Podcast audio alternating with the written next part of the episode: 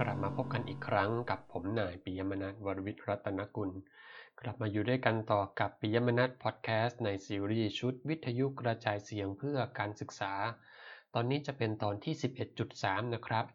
ในตอนที่แล้วตอนที่ 11.1 และ 11.2 เราได้กล่าวถึงการวิจัยที่เกี่ยวข้องกับ การใช้วิทยุประกอบการสอนทั้งในต่างประเทศแล้วก็ในประเทศไทยกันไปแล้ว ในตอนนี้ตอนที่ 11.3 เราจะมาพูดคุยกันในเรื่องของการวิจัยที่เกี่ยวข้องกับคำว่าพอดแคสต์กันนะครับ ผมลองสืบค้นในฐานข้อมูลวิทยานิพนธ์ของจุฬาลงกรณ์มหาวิทยาลัย โดยการใช้คำค้นว่าพอดแคสต์เป็นภาษาอังกฤษนะครับ P O D C A S T นะครับ พบงานวิจัยของคุณอนวัฒน์นะครับ ผลการสอนเสริมด้วยพอดแคสต์โดยใช้กลวิธีในการกำกับตนเอง ในรายวิชาการผลิตสื่ออิเล็กทรอนิกส์เพื่อการศึกษา ที่มีต่อผลสำลิดทางการเรียนและการกำกับตนเองของนิสิตระดับปริญญาบัณฑิต เดี๋ยวเราลองมาดูงานวิจัยชิ้นนี้ของคุณอนวัฒน์กันนะครับ งานวิจัยของคุณอนวัตบุตรจันทร์นะครับในปี 2552 เป็นวิทยานิพนธ์นะครับ ที่ทำโดยคุณอนวัตบุตรจันทร์นะครับ มีอาจารย์ที่ปรึกษาวิทยานิพนธ์หลักนะครับ ได้แก่รองศาสตราจารย์ ดร ใจทิพย์นสงขลางานวิจัยชื่อเรื่องผลการสอนเสริม ด้วยพอดแคสต์ โดยใช้กลวิธีในการกำกับตนเองในรายวิชาการผลิตสื่ออิเล็กทรอนิกส์เพื่อการศึกษา ที่มีต่อผลสำลิดทางการเรียนและการกำกับตนเองของนิสิตระดับปริญญาบัณฑิต เมื่อเราลองอ่านเข้าไปในรายละเอียดด้านในนะครับ ในนิยามศัพท์เฉพาะรวมไปถึงในภาคผนวกตัวอย่างของพอดแคสต์ที่เขาใช้ในการวิจัยในครั้งนี้นะครับ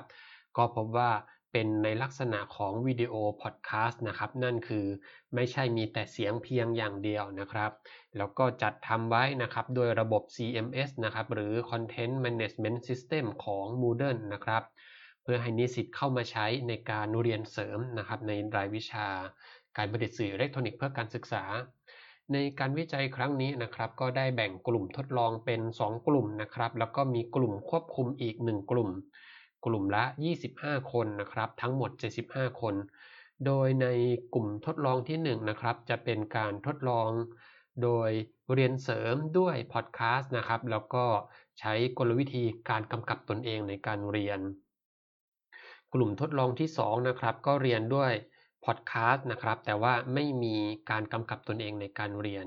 แล้วก็กลุ่มควบคุมนะครับ ใช้วิธีการเรียนการสอนแบบปกติ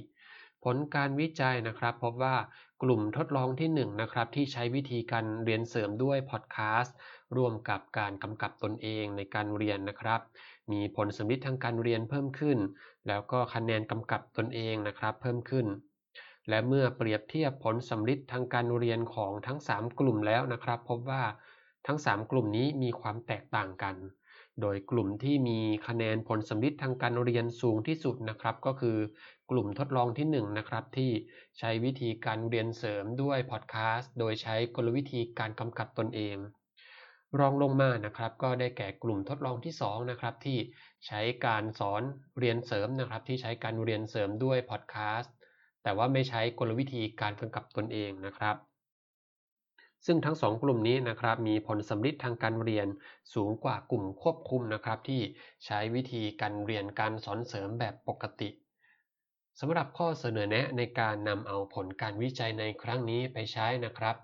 ก็สามารถนำเอาวิธีการเรียนเสริมด้วยพอดแคสต์นะครับโดยใช้กลวิธีกำกับตนเอง ไปปรับใช้ในรายวิชาต่างๆ ได้อย่างมีประสิทธิภาพ เพราะว่าการเรียนเสริมด้วยพอดแคสต์นะครับจะมีลักษณะการเรียนแบบยืดหยุ่นนะครับ ผู้เรียนสามารถเข้ามาเรียนได้ในทุกที่ทุกเวลา แล้วก็ช่วยทบทวนบทเรียนให้กับผู้เรียนได้เป็นอย่างดีนะครับ สามารถทบทวนนะครับศึกษาซ้ำนะครับดูซ้ำได้นะครับตามเวลาที่สะดวกของนักศึกษาเองนะครับแล้วก็รวมกับการนำเอากลวิธีการกำกับตนเองมาใช้ด้วยนะครับ ผู้เรียนก็จะสามารถควบคุมตนเองในการเรียน ให้มีประสิทธิภาพได้เป็นอย่างดีนะครับ แล้วก็ควรจะมีการเสริมทักษะการกำกับตนเองนะครับ ให้กับผู้เรียน เพื่อที่จะเป็นพื้นฐานหลักในการเรียนรู้ในโลกของยุคดิจิทัลนะครับ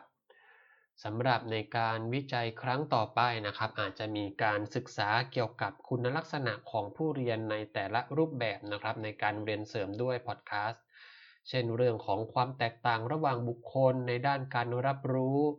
แบบการคิดนะครับ หรือว่าลีลาในการเรียนต่างๆนะครับสำหรับการออกแบบกิจกรรมในการเรียนเสริมด้วยพอดแคสต์ด้วยกลวิธีกำกับตนเองนะครับ ควรจะมีความหลากหลายมากยิ่งขึ้น เพื่อที่จะตอบสนองความต้องการของผู้เรียนให้ได้มากที่สุด แล้วก็ควรนำไปพัฒนาให้เป็นรูปแบบการเรียนการสอนทำให้เกิดการเรียนการสอนที่เกิดขึ้นได้ในทุกที่ทุกเวลา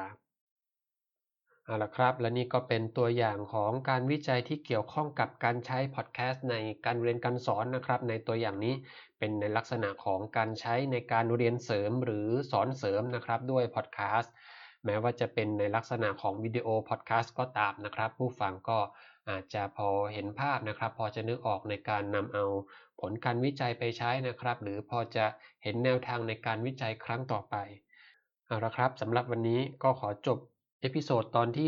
11.3 นะครับ เรื่องการวิจัยที่เกี่ยวข้องกับการใช้พอดแคสต์กันไปก่อน แล้วพบกันใหม่ตอนหน้าสำหรับตอนนี้ สวัสดีครับ